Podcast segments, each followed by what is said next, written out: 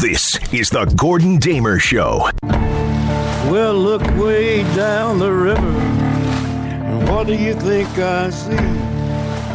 This is my final Saturday show in this time slot. You'll be missed. Will I? Yeah. You sure about The masses are speaking. It's been a- masses are speaking, it's are been, they? It's been a while, 20 weeks. Mm-hmm. It has been about 20 weeks. Now, are you going to be sad to see me go, or are you thinking, oh, f- God, Always. All the hits, all the I hits? thought I was placating you. I thought you liked Johnny Cash. well, I, in, in the right context, Who cares about context? It's your final show. This is the Gordon Damer Show. Hey, what's going on, Gordon? It's gonna be unfortunate to see you go. on 98.7 ESPN. really going out with a bang here, aren't we? Playing bluegrass music, making bets on the air, talking about Clark Gable. I used the word skosh twice.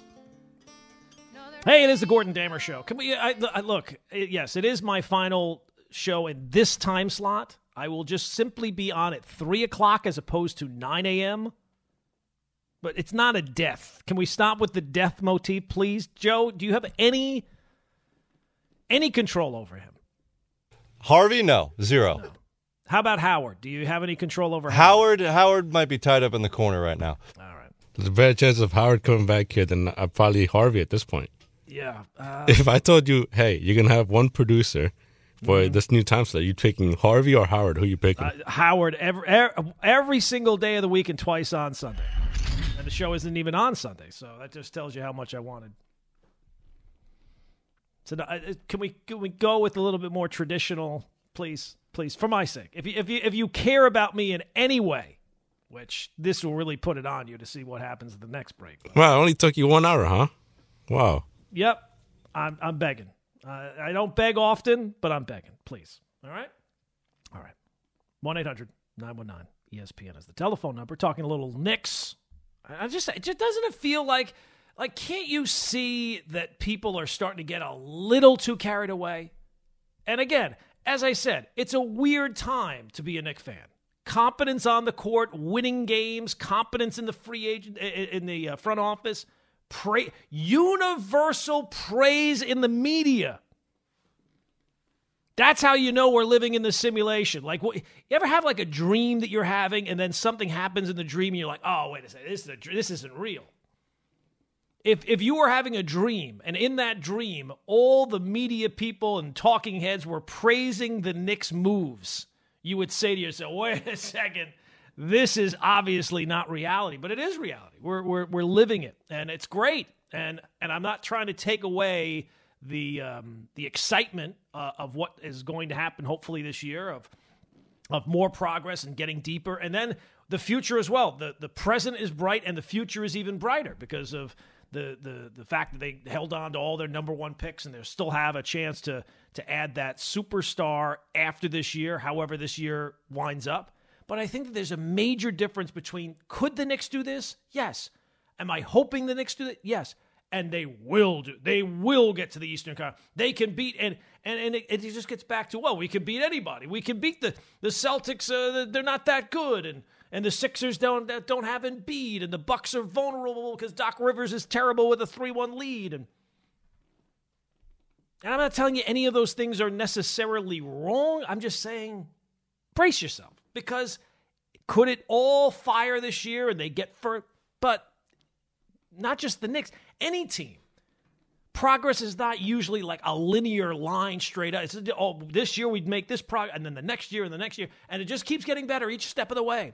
Sometimes it's two steps forward and one step back, and that could very well happen this year. And I think you have to be at least somewhat focused on the fact of these injuries and and just when are you getting these guys back? Because these are not like rope pieces. These are these are these are main pieces of the the starting lineup. All right, let's go back to the phones. 1 800 919 ESPN is the telephone number. Let's go to uh, Lee, is in Manhattan. Lee, what's going on, man? GD. How are you, sir?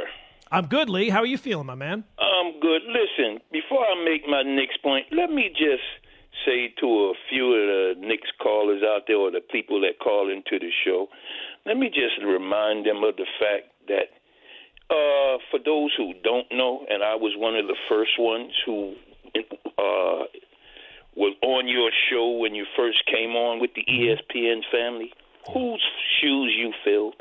Mr. Yes. Bill Daughtry, Yes. who was on at what time on Saturday morning? Uh, he was on at just, seven o'clock yeah, in the morning. sometime around there. Yep. Yeah, when you first came on with Mm-hmm. the family. Yeah. Okay, so y'all y'all cut Gordon y'all cut Gordon a little bit of slack. He just going he just moving around the station. He not right. leaving the station. Right. Not well. I, I, not so far as I know. Those that Right. won't be up to me necessarily. But no, I'm But- just moving down to my my. I'm just moving back to where I normally do the show. TikTok spot. Exactly. But as far as what you said about the Knicks and Leon Rose, our deadline trade that we recently made was not so much a trade of, you know, praising so much Leon Rose. It was a trade that was really made out of necessity, or at least the players that we got. Because a couple of weeks ago, you I was on with you and Larry, and we were talking about point guards. Mm-hmm. Bert was one of the ones that I mentioned, if you recall. Yep. Okay, we got him. Okay, we got him back because one, he's needed. Two, okay, he knows Thibs' system. We got a veteran in Bogey who you know came up with the Nets, so we don't we we don't lose too much, you know, in the in the forward spot. But we got who we need in order to stay relevant right now with all of the injuries that we have, particularly in the front court. Yeah. Uh, well, I, and, and and Lee, thanks for the phone call. I, I think that when we were looking at the trade deadline before the Randall injury and certainly before the the OG injury, uh, it felt like okay, whatever package we can put together, the the main necessity at that point was somebody to kind of run that second unit. And I think what happened was the package of of of, of assets that the Knicks were willing to trade, keeping the number ones and not including them. Grimes and the Fournier contract, that went into getting two guys back as opposed to just putting it all into one. You know, if Randall had been healthy and OG had been healthy, I think that we could have continued. The expectations were uh, Brogdon or Clarkson or somewhere along those lines. I think that probably would have been more of the target. But since you need healthy bodies at this point, and it's not just about talent for, for Thibs, I think it's also about the trust factor, and, and clearly Burks has that. I think that's why they, they went the route they did. And and look, they're, they're two guys who help now and could also just think back to last year, the, the lack of shooting that the Knicks had. Now they have now they have some guys who can shoot. Dwayne is in Virginia. Dwayne, what's going on? Hey man, how you doing, GD? I'm good, Dwayne. What's up? All right, so anyway, I got three quick things to touch on. Okay. All right, first of all, the Super Bowl Right. is pretty much a wash. It's like whichever team plays better defense or whichever team has turnovers, so it's that simple. That's Okay. all I have for the Super Bowl. All right. As far as basketball goes, there's 154 college games today and 11 NBA games. That's 165 games in total. That if people Mhm. want to do sports betting on, they could, right? Yes, they could. Yep. No, now, now my betting thing. Here's my sports betting. You got to bet on yourself, my man, because last summer you had a nest in the size of a size of a basketball on a bush. Yeah, the wasp you. situation. Yep. Uh huh. Yeah, and and I I want you to take a preemptive strike on this, man. So don't bet unless you're betting on yourself because Okay. we need your voice. And right. and hey, the three o'clock hour works better for me. My hours have switched. I work from 10 p.m. till 7 a.m. Okay. So I wake up around 2:45, Bang. and you're my show now. I There used to go. love the K show. I love the K show. Don't get me wrong. I love Donnie Pucks and all those guys. Mhm. But hey, this is better. And I wanted to know if you're going to continue with things we learned this week on TikTok. oh no, have no fear, Dwayne. Yes, absolutely. And uh, thanks. for the Enjoyable call. segment for me. Thank you, my friend. I appreciate it. You're the one that likes it. All right, good. Um, uh, it's always, uh, yeah, no, we do that every Saturday, and we'll continue to do that on Saturdays. Uh, it'll be a different cast of character. We will no longer, maybe that's the biggest loss, is we will no longer have Howard Cruz or Harvey Cruz, as I call him. He will not be. Uh, he will not be a, a factor in, in what I learned on TikTok when we move back to three o'clock. Are you are you sad to see that go, Harvey? Because you were really the star of that segment. Oh yeah. Uh, I mean, look, I, I thought I did my best and shined throughout, but Mm-hmm. you know, sometimes everybody has their time. So Mm-hmm. You you did you have your time yet? no, we haven't had it your yet. You have not had it yet. No.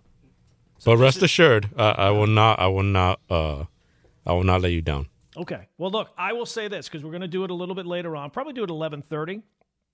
I think that this week the the facts and non-facts that we've compiled, I think both Harvey and Joe will do very very well this week. Now that's not to put pressure on them, Sure.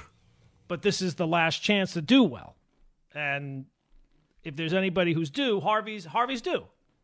You would admit you're you're kind of due, right? I overdo at this point. I didn't want to go there. I didn't want to be negative Right. on the final show.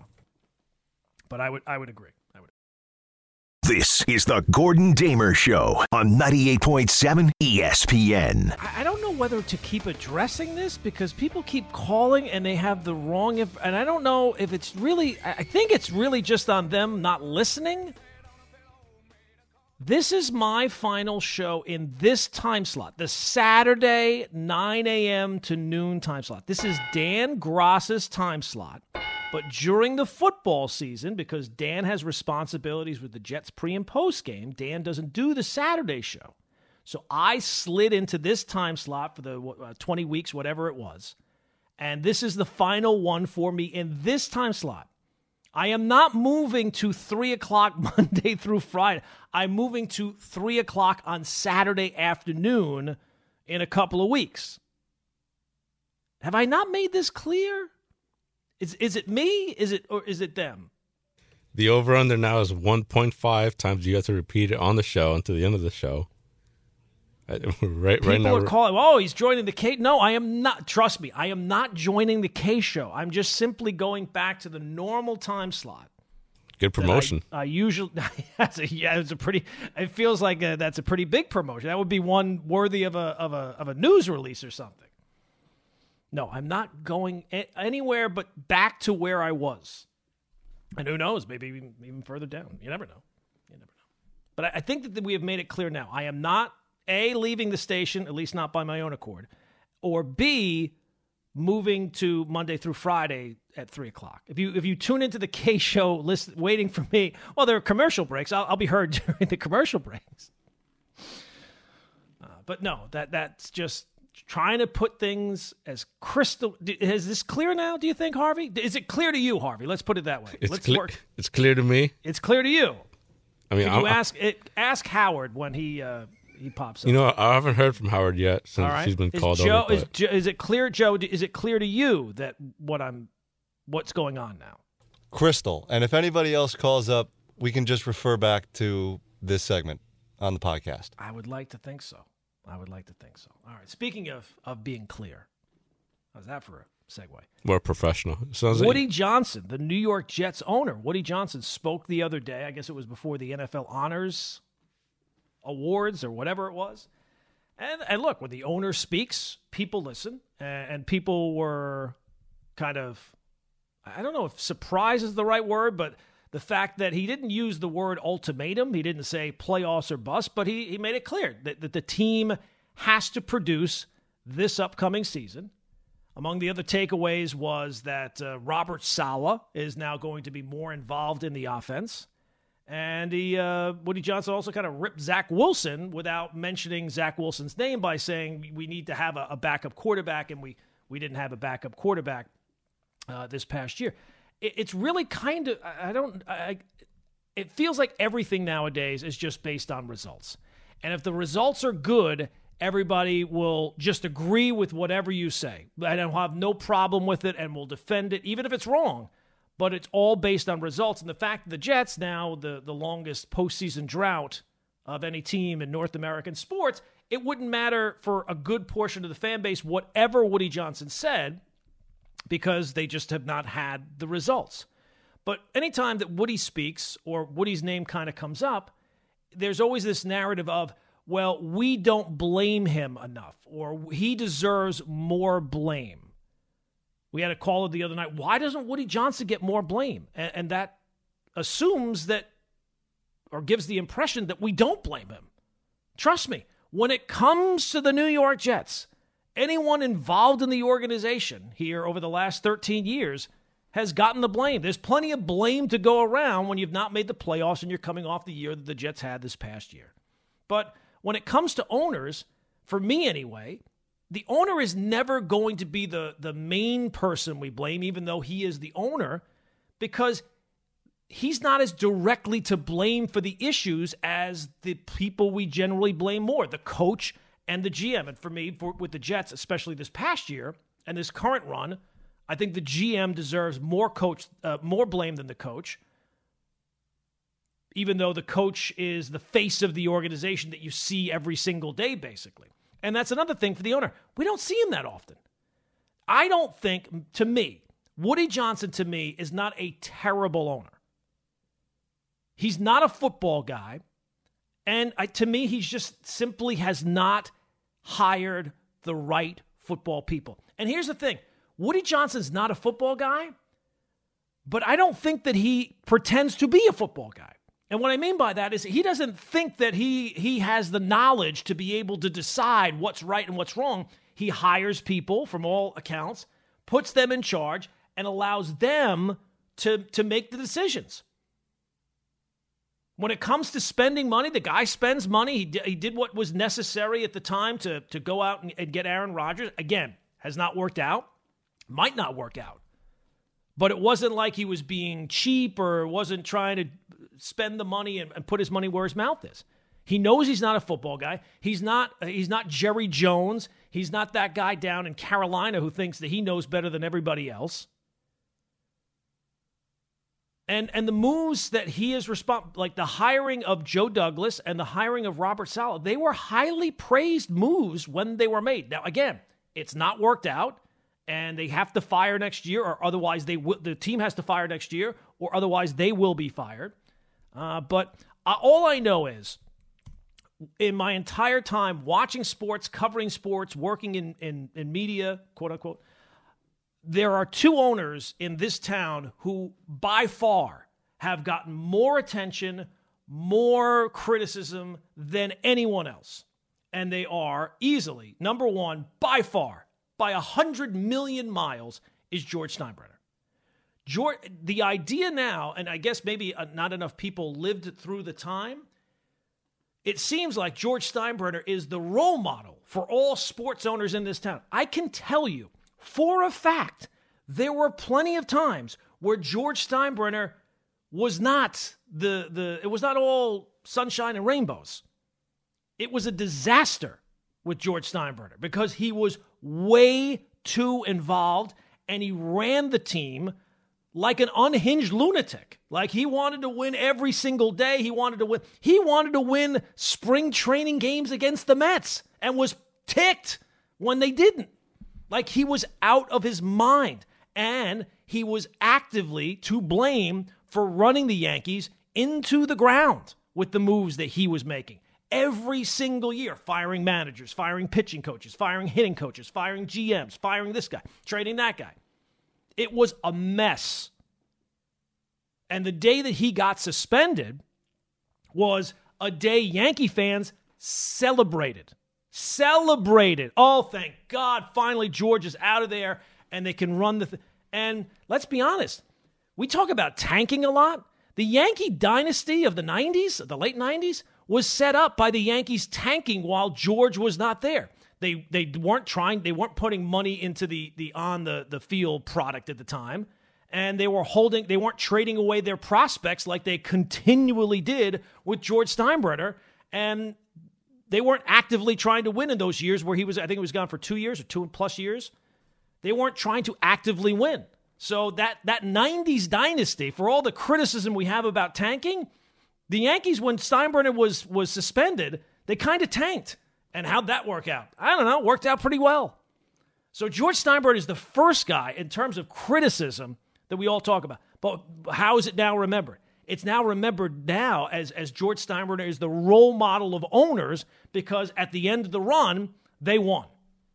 And the reason they won was because those couple of years, he was gone. And then when he came back, they had they had a, a talent base around, and they, they had smart people running the organization, and and George allowed them to, to to make the moves necessary, and it worked out great. But there was plenty of time, plenty of time where the Yankees were the laughing stock in this town, and it was almost single handedly based on the way that George Steinbrenner ran the team. The other guy, who's a distant second but would clearly be second on that list, would be James Dolan. All we ever heard for 20 years was the reason the Knicks were terrible. James Dolan's a terrible owner, terrible owner, terrible owner. And now what we see is he he he was a guy, I think, much like Woody, is not a, a basketball savant. He he doesn't know the ins and outs to the degree of someone running the organization. He's a businessman. And unfortunately, for a good stretch of time, he made moves that he thought would work he, he put people in, in charge that he thought would be able to, to run things properly, and he just didn't hire the right people. And now that he's hired Leon Rose, who clearly is the right person, all of a sudden, when we talk about the Knicks, we talk about a thousand different things now, don't we? But we don't talk about the owner nearly as much. All of a sudden, you're telling me now that the, the reason why the Knicks were terrible, oh, James Dolan just interfered too much. He was too hands on. But now all of a sudden the team's good. He's he's decided just to step back. He's not involved anymore. No, I think it was just a case of he hired the wrong people, and now that he's hired the right people, all this it seems like he's so, he's not an issue anymore. Wow, what a what a surprise! You hired the right people who have made smart moves, and all of a sudden the owner is not the issue. And I think to bring it back to Woody Johnson, I think it's the same thing. He has simply not hired the right people. And whether or not the people they have in charge right now doesn't seem like he has the right people. But I don't think that Woody is a terrible owner. And by terrible owner, there are there are owners in sports who you just cannot win with. You will never be able to win with. I have one down in Miami. That guy is a stone cold bobo. They will never win anything of any significance as long as Stephen Ross is the owner. The only silver lining is he's 83. He's not going to own the team forever. Woody Johnson as the owner. The Jets have had success with Woody Johnson as the owner. They have they went to two, they went to back-to-back AFC championship games. Again, that's not the the, the be all end all, just to get to the championship game. And it is a significant period of time now that they, they have not been to the they have not sniffed the AFC championship game. I get that. And and the blame ultimately goes to the owner. But I don't think that it's because he's uh, completely incompetent or he is too meddlesome to allow successful people to to run the organization the right way. I just don't think that he's hired the right people. This is the Gordon Damer Show on 98.7 ESPN. Because this is my final Saturday show in this time slot, I have uh, talked to the powers that be, and we've uh, moved some things around. I will be on until 12:30 today not off the air at noon like usual. We get an extra half hour today as we will take you up. We moved the Islander game, essentially. We pushed it back a half hour. That's that's what it had to have been. It couldn't have been that I improperly read the schedule. That's not that. It's not not that I misread it. We moved the game. So 12:30 today, extra half hour. 1-800-919 ESPN is the telephone number. We're talking a little football and talking a little Jets, talking a little Woody Johnson after his comments the other day, and um, just to kind of recap the the feelings that I have about those comments. Woody Johnson to me is not a terrible owner as as Jet fans will will say he is and and and and, and go on about because uh, the team is not won. Uh, to me, it's just simply that Woody Johnson is not a football guy. But it's good. It's good that he doesn't think he's a football guy. There's plenty of guys who are owners in the NFL who are not football guys or don't have the knowledge that they they probably should have as an owner. But they think they're football guys because they've been so successful in other areas of their life. How could you not, right? You're you're a real world genius if you own a football team billions of dollars and everything's worked out pretty well for you.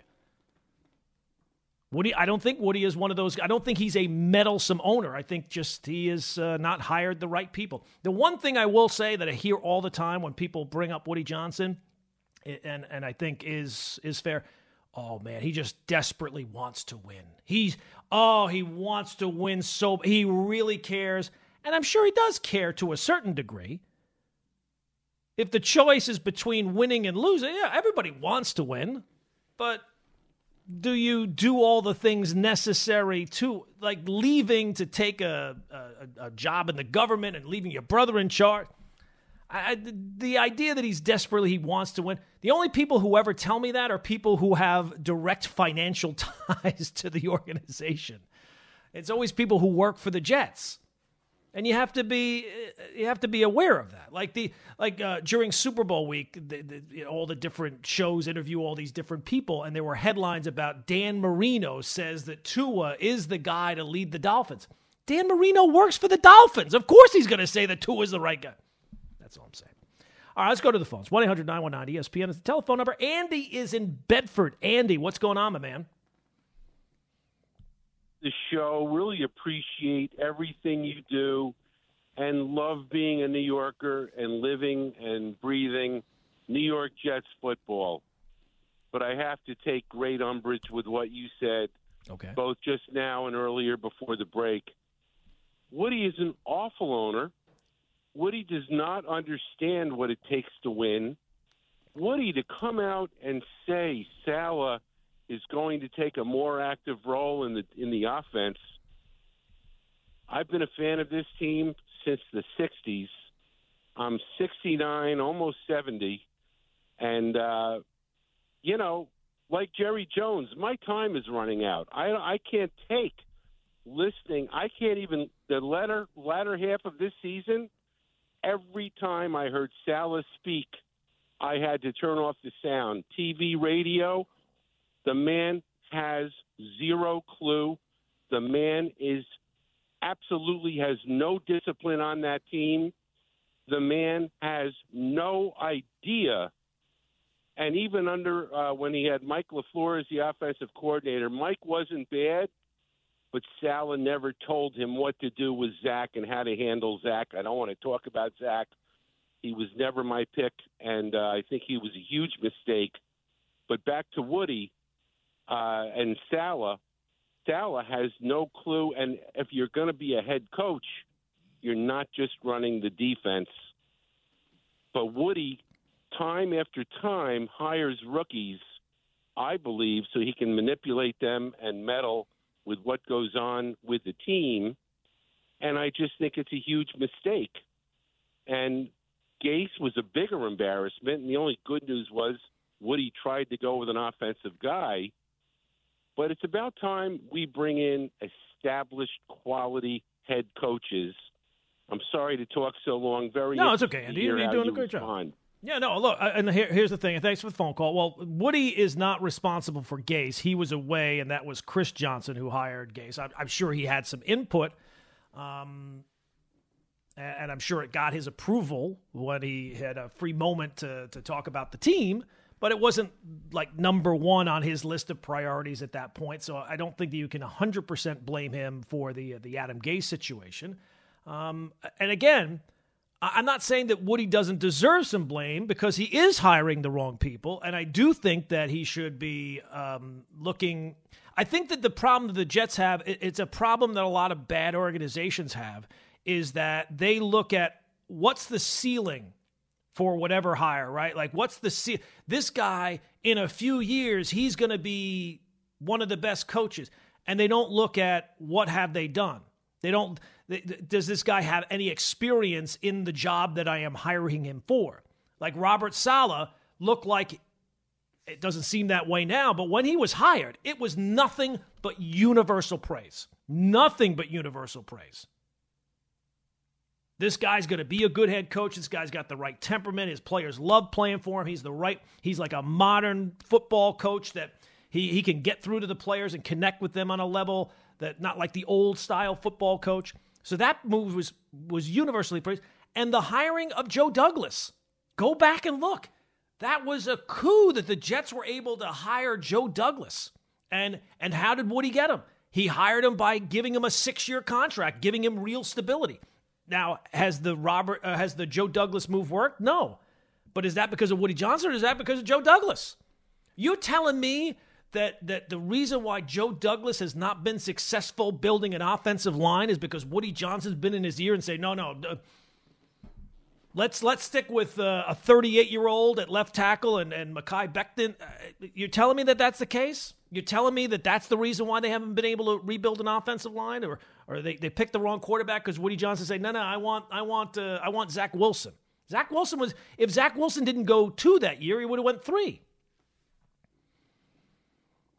Woody Johnson deserves blame as the owner for hiring the wrong people, but the people, the wrong people they deserve more of the blame for where the Jets are at than the owner, in my eyes. I think that's pretty clear. Lonnie is in Harlem. Lonnie, what's going on, my man? Good morning, Unc. Um, shout out to the company, Joe, Harvey. I'm not really here to talk about the Jets or anything like that, but you know, okay. yeah, I kind of now want to speak about that. But uh, you know, just you know, hearing Jet fans and all of that, you know, me being the, you know, creator of the company and knowing so many Jet fans now, it's just, I feel a pain and just reading their comments and hearing these calls now, it's, it's a lot to take in. And Woody's, to me, he, you know, he's, he's, he's a lot of the problem. He is the person who hires the coaches and the GMs. And for you to just sit here and say that Chris was the one who hired Adam Gase, just let us all know that neither one of them know how to hire coaches or GMs. well, but that that was the worst hire. That was the hire that, like, when they hired Saleh, everybody thought that that was going to work. When they hired Gase, nobody thought that was going to work. That was panned from the get go. I'm sure you was probably when they hired Adam Gase because he was literally coming from a hiring uh, a coaching your team. Yeah. So, I didn't think that Gase would be as bad as he turned out to be. I didn't think he was good. It wouldn't have been my choice, but I didn't think that he was going to be the disaster that he turned out to be. And, and I think a lot of the, the, the, the issues was that the GM back then as well, uh, Maccagnan, was terrible too. So it was a dynamic duo, the, so to speak after after the uh, opening press conference with the Bug Eyes, I know you got. Uh, yeah, that was uh, that was, a, yeah, that was a long situation. Nobody has ever lost the press really, conference worse. That was. Oof. Let me get into what I really called about. It's about the Super Bowl. Um, I, I know I called you about a couple weeks ago saying, you know, I know certain teams had to really get it done. Technically, only one of those teams is left, as being the 49ers. Um, me personally, that's who I'm gonna go. I'm gonna be rooting for. Um, obviously, um, as you know, RJ Santo is a huge fan of the 49ers. I consider everybody yes. to be family. Mm-hmm. That is my cousin RJ, and for that reason and that reason alone, I'm going to be rooting for the 49ers. And I just want to see them win. Uh, you know, not to say that I'm a you know Chiefs hater or the Swifty thing is bothering me, or anything like that. I just think it's their time. I think you know Shanahan needs to get it done. I think it would be a great thing for Brock Purdy, him being the last pick in the draft, to coming from that to actually leading the team to winning a Super Bowl would be, you know, something to build his legacy, to start his legacy. And um, you know, not to say that Mahomes and the Chiefs legacy isn't set already, because I, I honestly feel like it is. But you know, it's just time for uh, some new blood to get some shine. And uh, I just want to thank you for taking my. All right, Lonnie. Uh, thanks for the call. Yeah, absolutely. Uh, well, look, I, I'm I'm hoping that the Niners are able to pull it off. I'm I'd like to have something a little different. If RJ, uh, I love RJ, if he can get some joy out of that with his team winning for a change, good for him. I'm good that it lines up with uh, the fact that I'm I'm sick of the Chiefs and sick of all the different storylines and fans can bet on Taylor Swift's lipstick. Co- who? Here, here's the thing, and I get it. I'm I'm old and I don't get it. And um, who are these people who are invested in whether or not Taylor Swift can make it to the game on time. Do you do you really care? It's clearly not people who care about the Super Bowl itself, right? It's a it's a different it's a different demographic. It's a different uh, uh, audience. I get it. Are you watching the Super Bowl? You're sitting through the Super Bowl to see if Taylor. It's it's it's bizarre to me. It makes no sense to me at all. Let me know later. If she made it, great. If she didn't, I don't care. And and for anybody who would be invested in that, very odd. Very odd. 1 800 919 ESPN is a telephone number 1 800 919 3776. Let's go to Jeff, is in Florida. Jeff, what's going on, man? Gordon, happy Saturday. Happy Super Bowl weekend. How are you? I'm good, Jeff. What's going on, man? Uh, you know, you have a great show. I typically agree with your views. I, I got to vehemently disagree with you about the Dolans and the Johnsons of, of, the world. Okay. These are not. A, the, uh, uh, let me just start with this, and then I'll get to the football side, if I may. Uh, these are not billionaires who built businesses. These are people who inherited businesses from their fathers and their family. Okay. Okay. Uh, you know, it, it's typically referred to as the LSC, but I won't get into what that means. You probably know what I'm saying. Now, Woody Johnson, let's take him for a minute. He's owned the Jets for a quarter of a century. Mm-hmm. If he doesn't know football after 25 years owning the New York Jets, that's a problem. Now, what we've seen from Woody Johnson in his history is, and as you say, um, he he makes the wrong hirings.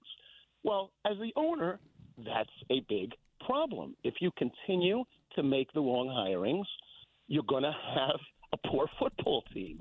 How many coordinators? Look at the list over the past quarter century that this guy has hired to run this football team, and each one of them ends up to be a joke. You had a small exception with Rex Ryan. Fine, no problem. But for the most part, he gets an F as an owner. Now, Saleh, let's let's take Saleh, then let's move to Douglas if we can. Saleh, I believe, is something like eight and thirty as an NFL head coach. We All are not going to have an argument about whether or not Saleh's a good head coach. I would agree with you on that. Okay. Okay, but let me ask you this. Let me ask you this. As the owner, when you're watching this and you see a cycle of head coaches available, unlike anything I think I've seen in my lifetime, with Belichick, with and I'm, I'm not saying Belichick would have come back to the Jets after he signed a, a paper napkin that said he resigned as HC of the NYJ, but I'm just saying you had a cycle where we saw names of head coaches available that we've never seen before. You could have brought Pete Carroll back. I mean, you know what all the names are. And Woody Johnson, as the owner, basically said after watching the ineptitude of this coach, "Oh, we're good. We're good. We'll run this back." Okay, that's on Woody Johnson. Okay, that's on him. Now, Joe Douglas, he watched draft Zach Wilson number two overall. Mm-hmm. He saw what Zach Wilson was all about, sitting there as the owner. He saw Douglas, and whether Saleh had to do with this or it just was told, we don't know. But he saw him double and triple down on a guy who was continually benched, whose teammates didn't want to play for him, whose, whose teammates wanted to play for Mike effin White, and revolted. And they refused, with their arrogance and their hubris, to admit their mistake. Like, you know, you have that's part of the deal. When you are going to be running a team like this, you'll hit on some, you won't hit on some. You got to admit your mistake and move on. Look what the Niners did with Trey Lance. Look what the Cardinals did with Josh Rosen. You can go on and on and on. Everyone knew this was not the guy. Now, you sign Aaron Rodgers, great. He's 39 years old. You have to have a plan B. We But all see know what's- Jeff, but hurt. I'm, I'm up against it here, Jeff. But what you're saying, and thanks for the phone call, and you made some good points. What you're saying here is you want Woody Johnson to be more involved. You want Woody Johnson to be more involved. You want him to have a, a bigger finger in the decisions that are are made by his coach and his his GM. I, I don't think that that's uh, that's the right approach. And you're right, Saleh. We're not going to disagree. I think I don't think that Saleh is a good head coach, uh, and clearly Gase was not a, a good head coach. But he, it wasn't him running the team when that hire was made. But I think Bowles, it's turned out, is is is a decent head coach, and Rex Ryan was a was a good head coach for the Jets. Again, it gets back to hiring the right people. Has have they hired the right people here? No. But to me, and that's not to say that Woody Johnson isn't to blame for those, but I think that the position that the Jets find themselves in, it's much more of the blame of the people that he hired. Joe Douglas was seen as he was going to be a really good GM when he got the Jet job. And and Woody got him by giving him a six-year cut, by putting his money where his mouth was. And same thing with Saleh. Now it's not turned out right, and running it back seems like a mistake, but they were kind of hamstrung because of the situation they found themselves in because of the drafting of, of, of Zach Wilson, which was a mistake by the GM, and, and running down the list of, of, of decisions that fell off of that, including bringing in Aaron Rodgers. And when he goes down four plays into the season, the season's lost based on the decisions of the G of the GM and again the head coach.